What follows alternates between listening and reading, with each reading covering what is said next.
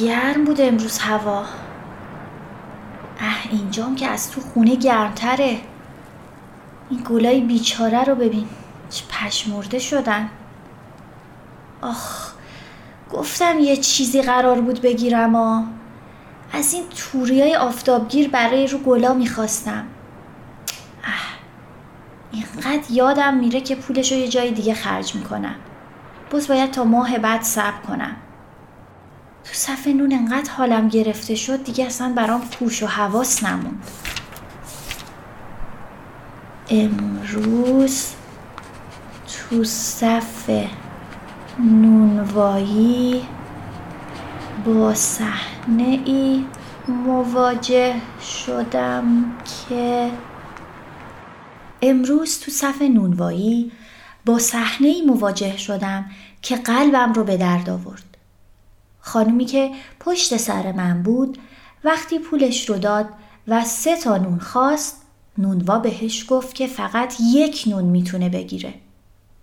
من مشغول په کردن نونها روی تخته مشبک جلوی نونوایی بودم که متوجه اصرار اون به نونوا شدم.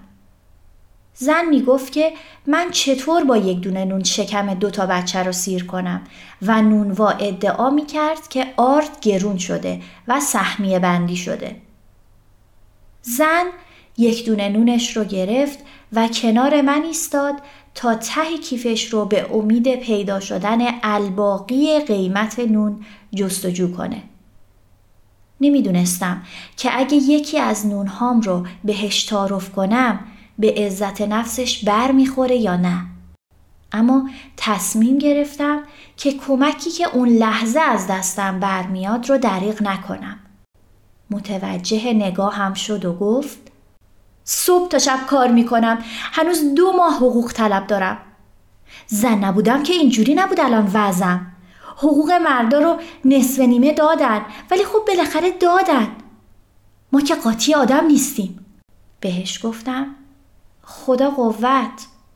گفت چه خدایی خواهر من چه قوتی. زن که باشی نه قوت داری نه خدای مردا بهت نگاه می‌کنه. بهش گفتم که من برای امروز نون کم ندارم و می‌تونم یکی از نونامو بهش بدم. بی هیچ صحبتی نونو از دستم گرفت و به سرعت دور شد. خوشگم زده بود. این حجم از استیصال و ناامیدی رو تا حالا در کسی ندیده بودم. خدای مردا می‌تونستم معنای این واژه رو در ذهن کسی که حقوق معوقش رو نگرفته و بچه هاش تو خونه منتظر حد اقل غذا هستن تا گرسنه سر رو بالش نذارن و بفهمم. گرچه کم نیستن مردایی هم که به خاطر حقوق معوقشون شرمنده زن و بچه هاشون شدن. اما حجمی که از نبود عدالت اجتماعی در کنار فشارهای اقتصادی و مسئولیت خونه و بچه ها بر زنان سرپرست خانوار اومده گاهی باعث میشه که مسئله رو بیش از حد جنسیتی کنن. این روزها خیلی بیشتر از قبل چشمم به مادرها و پدرهایی که با نگاه نگرانشون تو میوه فروشی ها و قصابی ها به قیمت ها خیره مونده میافته. چطور میشه به دور از خیال پردازی امید و اطمینان به آینده بهتر رو برای این قشر از جامعه فراهم کرد؟ البته گستردگی این قشر اونقدر زیاده که فکر کنم خارج از این دایره تنها عده کمی رو شامل بشه. به نظر من اتفاقی که در پس این ناتوانی اقتصادی میافته تأثیرات مخربتری بر زندگی اجتماعی مردم هم می‌ذاره و اون بیاعتمادی ملت به همدیگه است. یه جوری انگار همه با هم غریبه شدیم. مثلا همین دیروز تو میوه فروشی. احمد آقا این سیبای گلچایی هم خیلی خوبه. یک کیلو بذارم ببری خونه. قربون دستت بذار. آقا هویج کیلو چنده؟ روش نوشته خواهر من روش نوشته. آقا رفتی یه پلاستیک بزرگ برا بیاری. چرا باز رفتی سراغ یکی دیگه؟ جوش نزن برادر جوش نزن اومدم. خب حساب شما میشه دیویست و پنجاه تومن. اینم از کیسه بزرگ و همه رو برات گذاشتم توش. دست درد کنه فعلا. چیزه ها؟ حاجی جسارت وچش یادتون رفت. من که همین الان دادم مرد مومن قبل اینکه بری اون کیسه بزرگو بیاری سه تا تراول صدی گذاشتم رو اون ترازود. کو؟ من که اینجا چیزی نمی‌بینم. ای بابا وقتی از یک مشتری میپری رو یکی دیگه همینه دیگه. من گذاشتم همینجا. حتما یکی اومده برداشته. ای آقا کی برداشته؟ چرا تهمت می‌زنی؟ ای بابا خواهر ما شما میبسن پایی نیفتاده باشه. اصلا به من چه؟ پول اینا رو باید بدی حاجی می‌فهمی؟ نمی‌فهمم بعد کلی وقت دارم از تو میوه می‌خرم. بهت میگم پولشو گذاشتم همینجا. می‌خری که می‌خری؟ منم برای اینا پول دادم. فکر کردی اینا رو رایگان بهم دادم یا خودم رفتم از درخت چیدم بهت میگم تا پولشون رو ندی نمی‌تونی اینا رو ببری. چی درست شد؟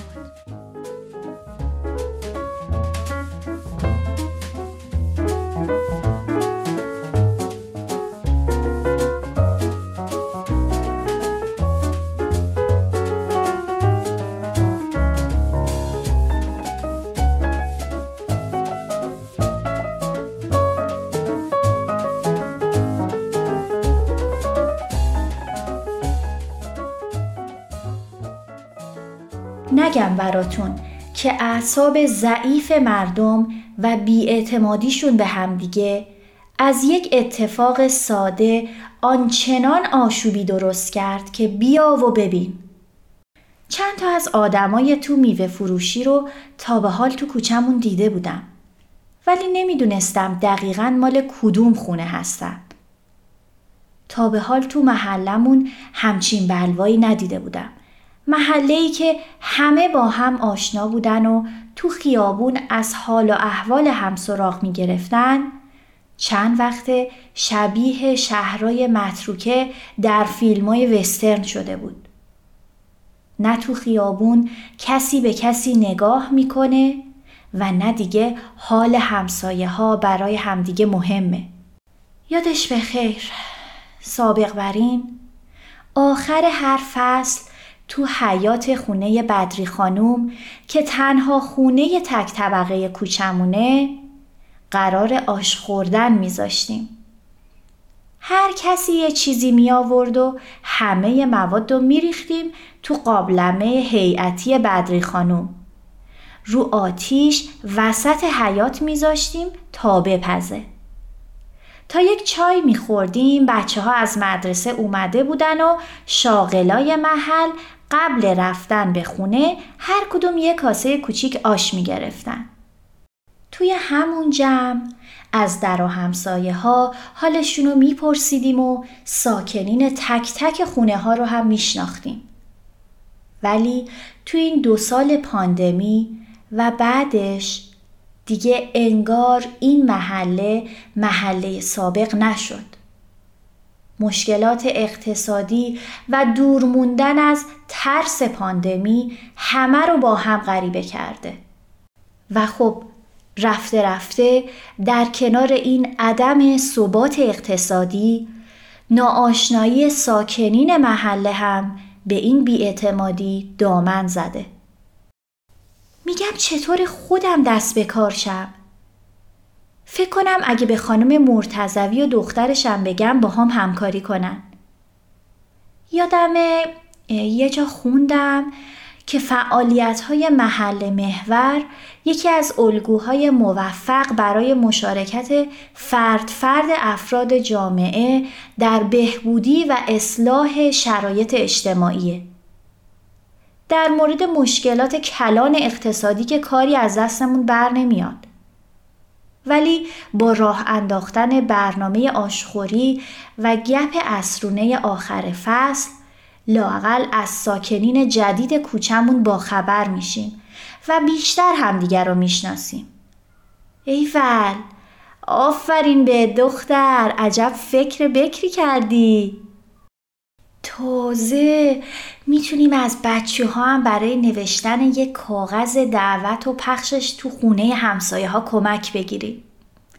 اگه اگه این قرارمون پا بگیره چه بسا کلی توانمندی تازه از اهالی کوچه کشف بشه. بعدش می‌تونیم با دختر خانم مرتزوی مثلا فعالیت های خیریه تو کوچه را بندازیم. مطمئنم که سرش برای این چیزا درد می‌کنه. یا مثلا مثل محله خواهرم اینا برای نونوایا یه تابلو خیریه بزنیم. تابلوی من حساب کردم. هر کسی دوست داره پول یک نفر مستحق و حساب می‌کنه و فیشش رو می‌زنه رو تابلو. اگه کسی مثل این خانوم محتاج بود میاد و یکی از فیشای تابلو رو میده به نونوا. البته مطمئنم که اگه از ایده ها و چشمانداز آینده محلمون برای حمید بگم بازم بهم نیشخند می‌زنه و میگه خیلی خوشخیالی دختر. اما خب بالاخره باید از یه جا شروع کرد. شاید اینطوری کمی احساس تعلق بین اهالی کوچه ایجاد بشه و نهال امید در سایه این مشارکت ها جوونه بزنه. از همین الان بوی آشرشته و نعناداغایی که بدری خانوم درست می‌کنه رو توی مشامم حس می‌کنم. اوه اوه خیلی هوا گرمه. شاید بر این فصل آش دوغ گزینه مناسب تری باشه. من رو باش. الان دیگه همه چی ردیفه و فقط مسئله نوع آشه. ای مینا ای مینا امان از دست تو.